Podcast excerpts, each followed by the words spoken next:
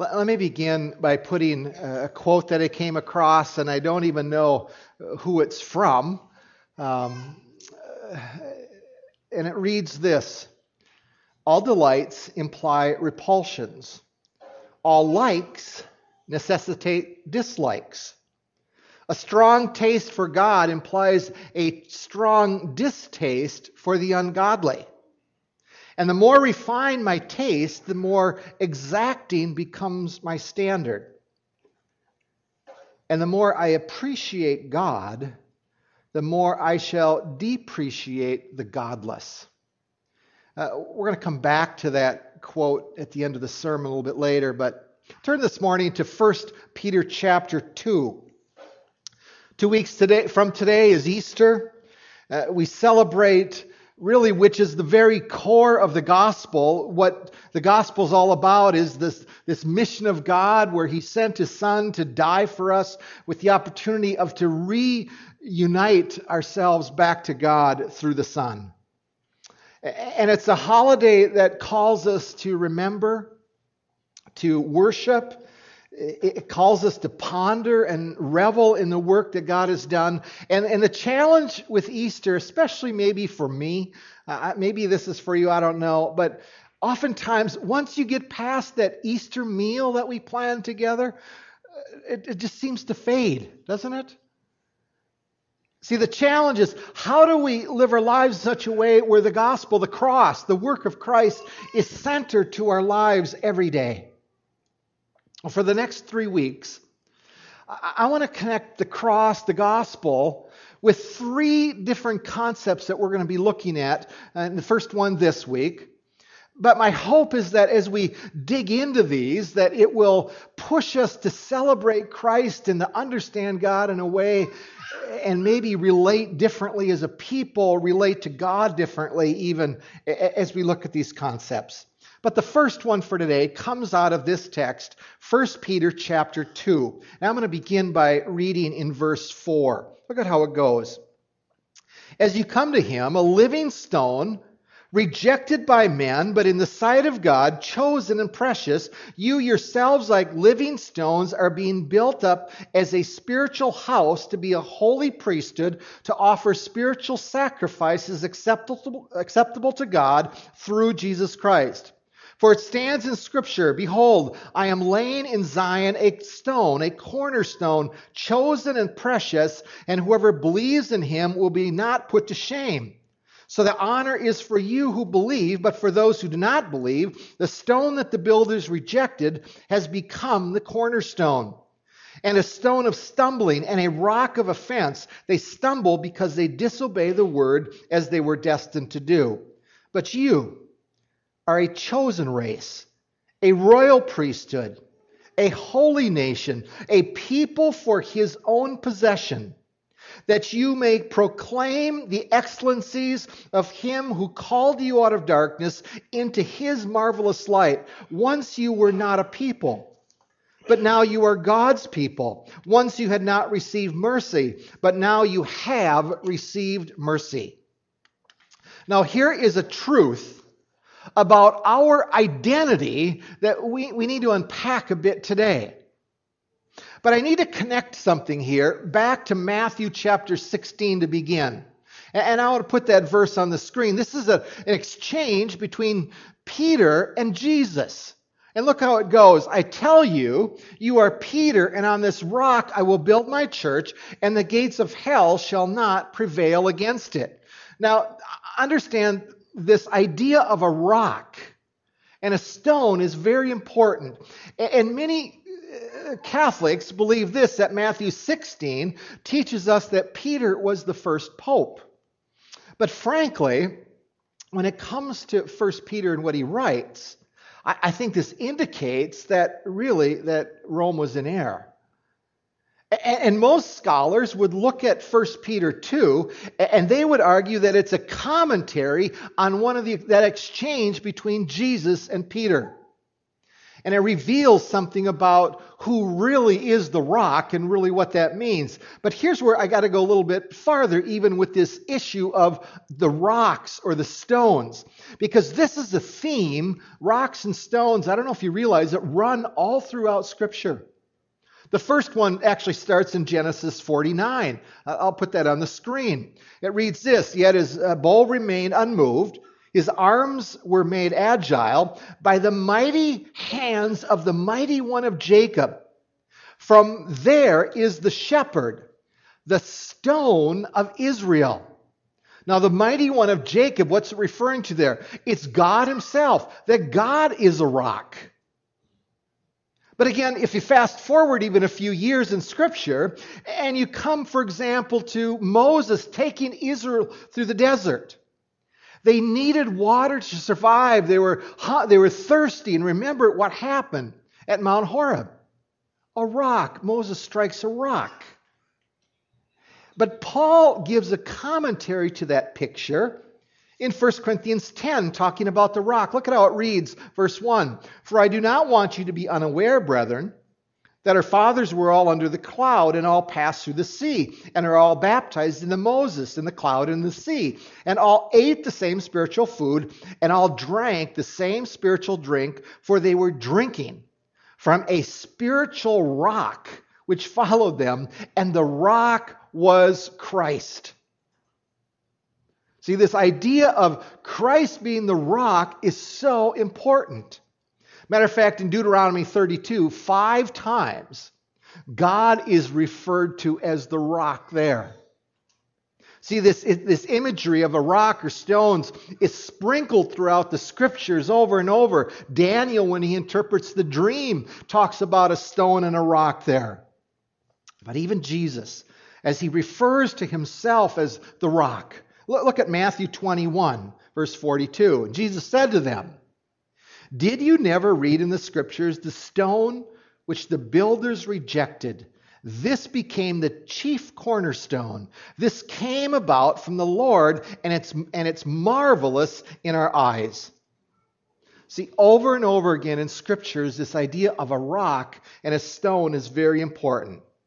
But let me just dig a little bit, and I'll come back to this in terms of this concept. But let me give you the context of 1 Peter chapter 2. When you go back to chapter 1, or even the whole book here, this letter, it's a letter that he writes to this church to encourage them.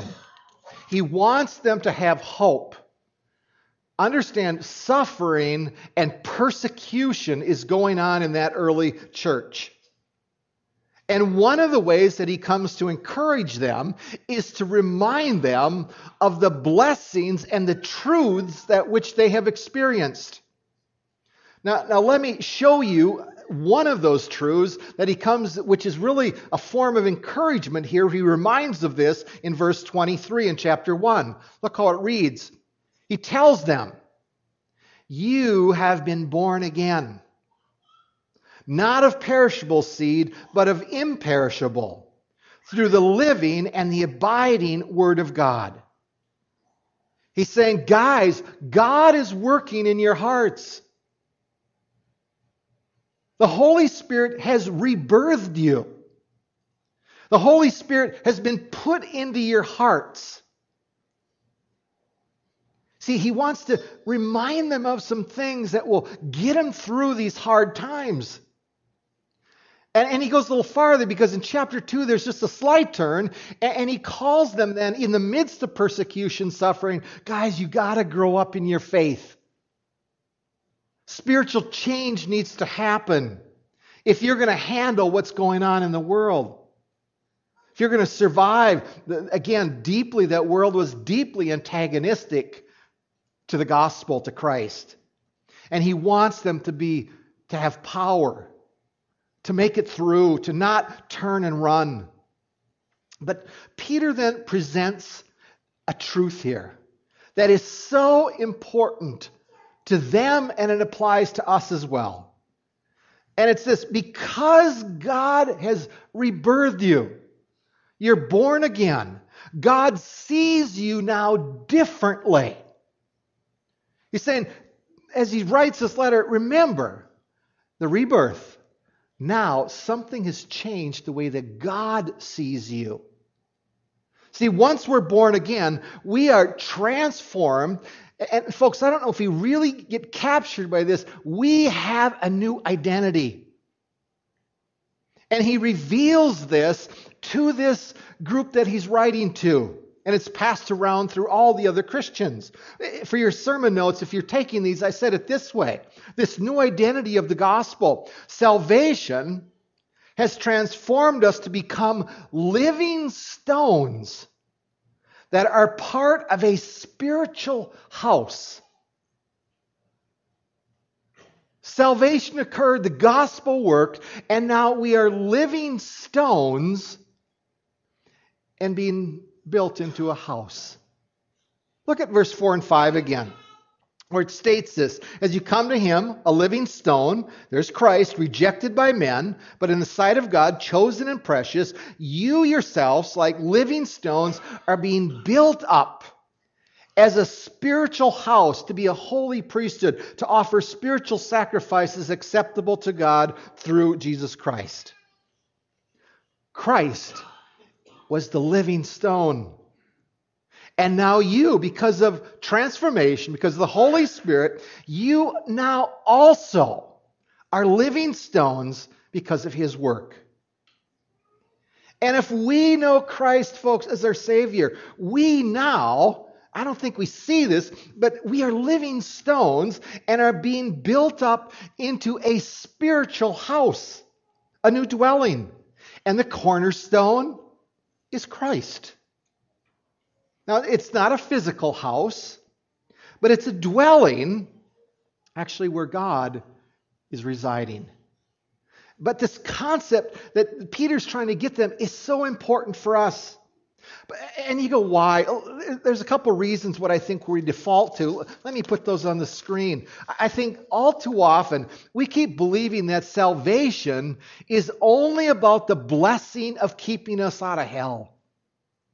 Oh, Jesus saved me. I'm not going to hell. I'm going to heaven. And is that a blessing? Yes. But then I think the second one, I think we keep believing that salvation is about making our lives run smooth. Isn't it? We, we don't want persecution. We don't want suffering to come. But understand that Peter's saying, guys, there is a radical transformation that's taken place. And this picture, though, I, I got to remind you one thing. You, they are stones being built into a house, but understand this it isn't individual stones. It's not Jesus in my house that's being built. This is about Jesus and us collectively. Belonging together. Together, we are being built up into the dwelling of God. Paul also understands this concept. Matter of fact, as he writes to the church of Ephesus, look at Ephesians 2:19. Look how he states it. So then you are no longer strangers and aliens, but you are fellow citizens with the saints and the members of the household of God. There's that belonging to a group of people built on the foundation of the apostles and the prophets, Jesus himself being the cornerstone in whom the whole structure, being joined together, grows up into a temple in the Lord. And this last verse, in him you are also being built together, together into a dwelling place for God by the Spirit. Now, I, we should dig at that sometime because a profound concept that we are in a dwelling place where God is. But the result of the gospel working, a spiritual house is being built made out of living stones. Christ is the cornerstone. And it reveals now, though, how God views us, how he looks at us. But, but I got to go back here because salvation, and I got to push this, was never meant to be just about how God looks at me. It's about us together. It isn't about me and my faith. It's producing a house, it's, it's building a house, frankly, of millions and millions of people are living stones, and he's building this house together. And Christ is the cornerstone that ties it all together. Now, I got to point out one thing. The idea of living stones, it's a little bit of a slam, I believe, against that culture of the day. If you remember, sometimes they would actually make gods out of stone and worship them. And the prophets would come along and say, Hey, make your God talk and do something. And they, the stone was just sitting there. But in this picture, Peter's going, No, these stones are living. See, th- this is about worshiping the cornerstone, a living stone, and we are now living stones. Once we were a dead stone.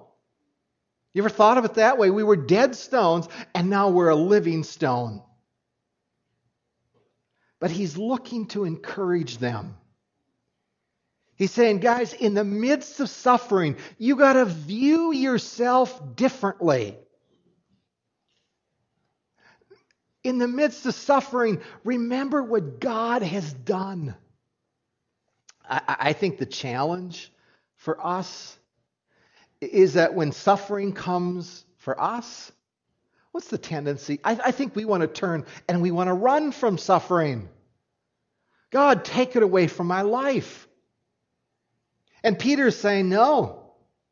Understand first that God has changed you, and you are to be living stones being built together, and yes, even in a corrupt world. Do you see how he's trying to get them to live differently in that world? But you think of our culture as well. We want to run from persecution, we want to run from suffering because it's really no fun. And persecution sure won't make me happy. And I think we have this subtle belief that we have a right not to suffer. And you go, no. So what we do is we tend to isolate ourselves and isolate ourselves from the world, anybody that persecutes us.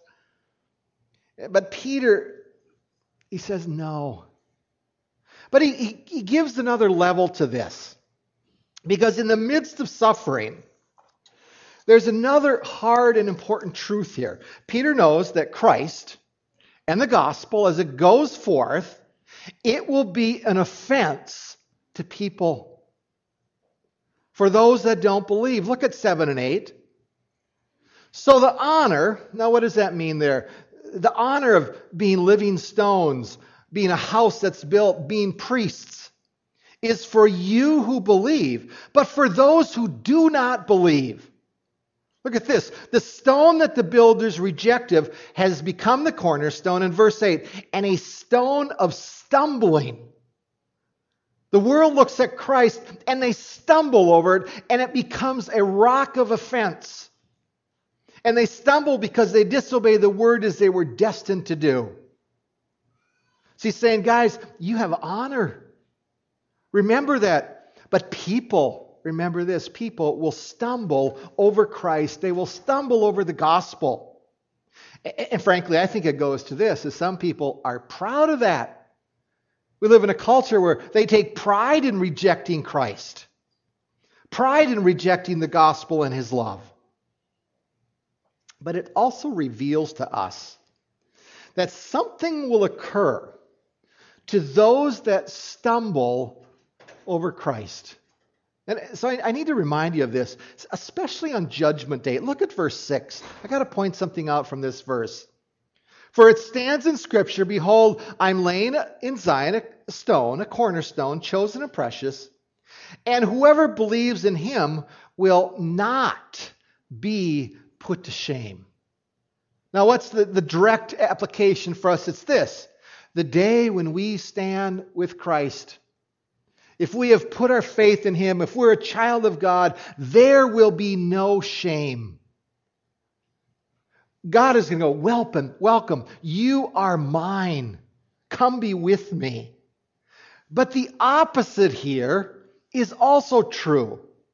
See, for people who've rejected Christ, thrown them away. They don't care. Folks, there will be great shame on that day. And I think what he's referring to, even that shame, is you go back to the Garden of Eden. When Adam and Eve sinned and they, God comes, guys, what did you do? You know what the response of the, at that moment was? Deep shame. They tried to hide from God because they knew they stood guilty. And one day, people are going to be accountable and they will experience just what Adam and Eve did when they enter into eternity. And that won't be a fun day for those people. But let me give you just another layer here as well. Don't have time to get real deep on this one, but not only do people reject the gospel, stumble over this Christ the stone, but they actually will move to a place where they will begin to persecute you because of the gospel, because of your stand for Christ, willing to say, I am a follower of Jesus. And Peter is preparing these people to suffer and he calls them, even in the midst of that, to respond appropriately. To live in a certain way when suffering takes place. He's saying because we're living stones, when we are persecuted, we are called to treat other people that are persecuting us with respect and honor and love See, that's the rest of chapter 2 and, and, and chapter 3. Goes on to say, slaves, when your masters are harsh, how do you respond? With grace, with love, respect. Uh, you first to Nero in chapter 2. Give him honor. And then it flows into chapter 3 where it actually speaks to husbands and wives whose spouses are not very nice give them respect and honor. Let, let me show you a verse in 21 that's the summary. I think that's going to be more and more true for us. 221 For to this you have been called. What's that? Called. What's this? Suffering. Because Christ also suffered for you, leaving you an example so that you might follow in his steps. Now, he goes on to the rest of the two there, where Christ, when they reviled him, it, it says he did not revile in return. And he entrusted himself to the Father. It's such a profound picture. He had to depend on his Father not to revile. You see, there's an example for us that one day, folks, we may have to suffer for our faith. And we got to respond appropriately, not running but giving honor and love.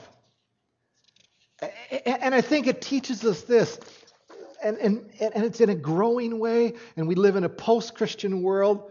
Expect rejection, expect it. And, and I think we got to teach our kids to do it as well. But let me give you another piece to this identity that we need to embrace. Number two, in our new identity, we now share in the life and the ministry of Christ. Look at verse 5 here. You yourselves, like living stones, are being built up as a spiritual house. But look at this to be a holy priesthood to offer spiritual sacrifices acceptable to God through Jesus Christ.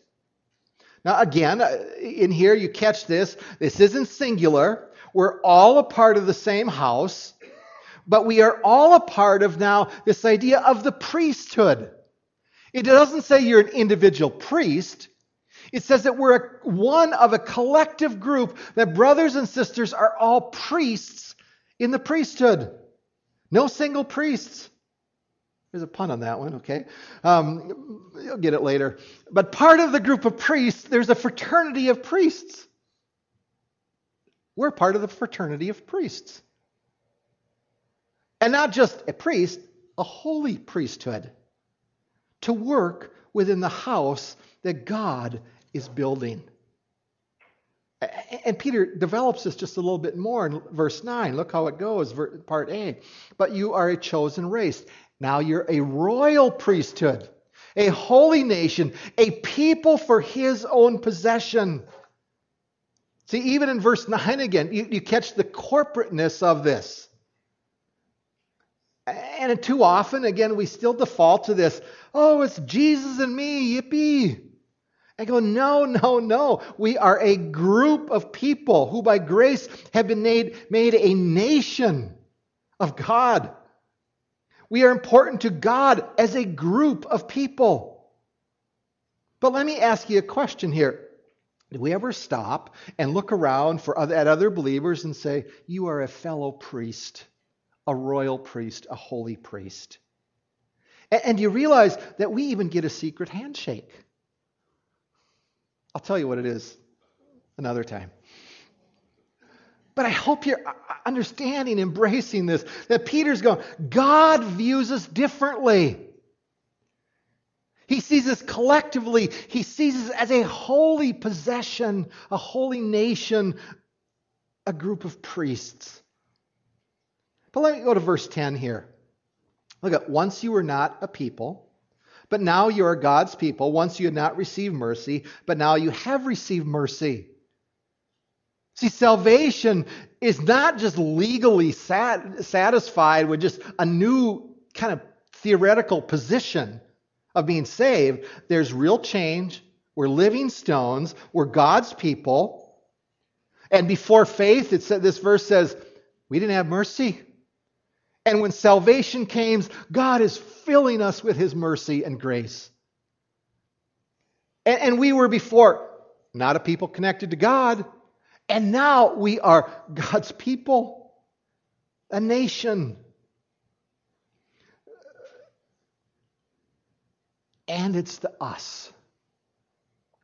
Folks, the nature of the church, I, I, think, is hurt deeply when we keep viewing ourselves as individuals. And, and too often people focus on the church as individuals. And, and churches, what about for me, my needs, my desires, ministry and programs, even? It's about my family. And, and it's not thinking about the us.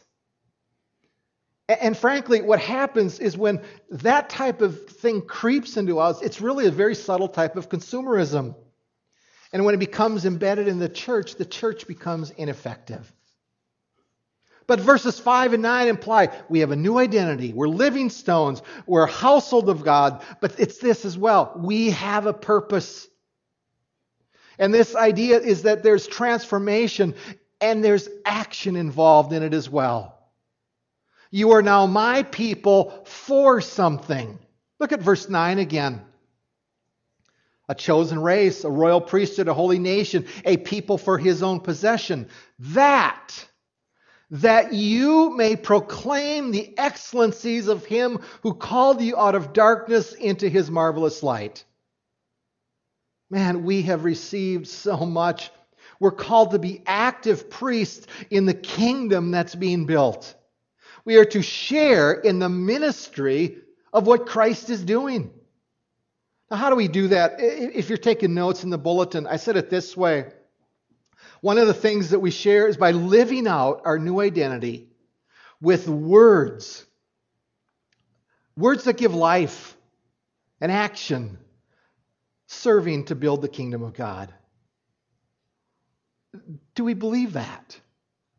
See, there's an accountability aspect in, to that. And let me put up Luke uh, 12 on the screen, where Jesus states this From everyone who has been given much, much will be demanded. And for the one who has been entrusted with much, much more will be asked for. See, we're held accountable for this process, a new identity, then what?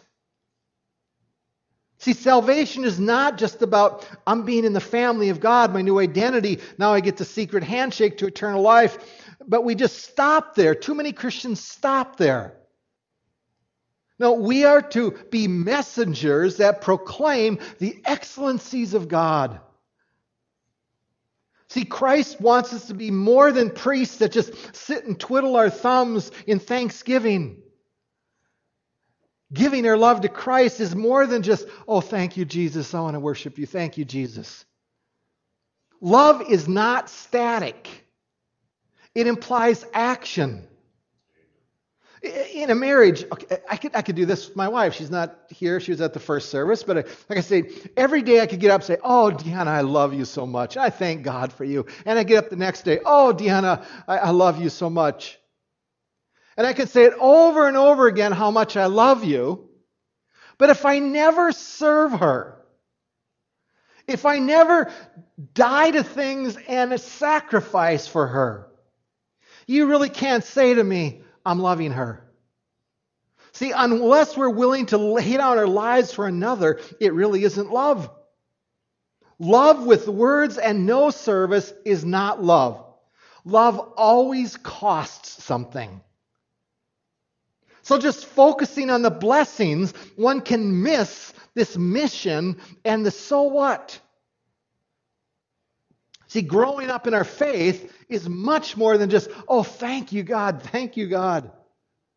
It's the, about the ability to love God and give away the news, good news of the kingdom, to proclaim the mercy of God, to sing of his excellencies to the world, to express them to people, to go and make disciples. That's the call in our lives. See, being born again was never intended to be just self centered and self worshiping to God. It was never meant to be passive. But let me point out in phrase 9 to proclaim the excellencies of God. Let me dig there a second. Because do we do this primarily to those who are already blessed or to those that don't know Christ, that are a stumbling block. They stumbled over Christ. Who do we proclaim those to? And I think the tendency at times is I'm going to proclaim the excellencies of God, but still it's to the people who are already blessed. To the living stones already. And I think the challenge in churches is we work so hard developing a church that's bent towards serving the saved. And yes, we're called to gather, we're called to equip. I understand that, we must do that. But we got to figure out how to equip people to proclaim the excellencies of God to people who've never heard them. Uh, you see, if as a body, if we give our best and primary energy within the church to only to already blessed people. The only people we will attract will be the already blessed. Do you catch that? We'll only reach those that are already they, they're living stone. The goal of a church is not to just collect living stones. The goal is to take it and reveal the excellencies of God to people in this world to the lost. And one of the ways that we need to learn how to do it, frankly, is to tell our stories about how God has made us into living stones. All of us need to come to that place where we can tell people our story of God working in our lives. Matter of fact, some of you need to practice those stories up here. I'm looking for people that need to share a testimony and tell how God worked and became how they became a living stone. Even on Easter, I'd love to find a couple people. See, but the challenge is if we can never tell our stories, even amongst the blessed, how are we going to learn to do it for those that aren't blessed? That's the dilemma I think we have. God is working. We need to grapple with the extent of that work. But let me just give you a couple more thoughts here for your notes. A couple more here. We need to shift from dabbling in our faith to full devotion toward Christ. Man, we need to run toward Jesus. Throw off the weight and the sin that entangles and pursue Him. And when we do that, it, proclaiming the excellencies of God won't be hard. It'll be exciting. See, we, we got to stop dabbling. And, and I think the challenge is too often we want to pause in our faith and just kind of dabble in our faith and our love for Him. And you go, no. But let me give you an, another one, that third bullet there. In our prayer life, I think this we need to shift from praying, God, touch my life and make it better. We want God to smooth our lives out, but we need to do this. God, ask, we need to ask God to fill my life and make it useful. Isn't that a better way to go? If we're going to exclaim the excellencies of God? God, would you change me in such a way and fill me with power so that I will be used by you every day, no matter where I'm at, whether it's at home, whether it's here at church, whether it's in your where you work, whether in your family dynamics. All of those things we are called to be used by God because we have a new identity. But let me come back to that quote that I put on the screen to end here. Look how it reads again. All delights imply repulsions. You know, when you really delight in somebody, there's, you realize there's things you don't like. All likes necessitate dislikes. A strong taste for God implies a strong distaste for the ungodly. The more that we begin to fall in love with Christ, the more that ungodliness becomes repulsive. And that last sentence, the more I appreciate God, the more shall I depreciate the godless. As I was pondering that quote this week, when we get captured by the love of God, when, when we begin to embrace our new identity, in the cross, we become enamored by him. We, we understand we become his possession. When we learn to relish mercy, it becomes easier. When we delight in his grace and mercy, when we know Christ, when we it becomes easy to become a priest working in the kingdom of God. But here's I think our dilemma is that oftentimes, even dealing with sin, is that we want to deal with sin without God becoming bigger. God, get rid of my sin, but my relationship with you, God, stays the same. And I think that's the challenge for us. Is that God has to become bigger in our lives. And when he does that, he becomes attractive and sin begins to slide away. When we begin to delight in God, we turn from sin and we just look to serve Him. And we begin to proclaim His excellencies to this world. Let me ask you to clo- in closing do you believe that you are a living stone? That are being built up into a house that God is going to dwell in, that is dwelling in. That we have communion with Him because of what He's done in us, and we now, something is different. He sees us different. We're a royal priest, a holy priest. We're His nation, we're His people, we're His possession. Do we hold on to that? But as we savor that, as we delight in that, all of a sudden it compels us to go, okay, God, you want me to give out your excellencies to this world. And that's what he wants us to do. To love him, to relish in what he's done, how he sees us different, but never to be static. And we move into this world and proclaim Jesus. Let's stand and pray.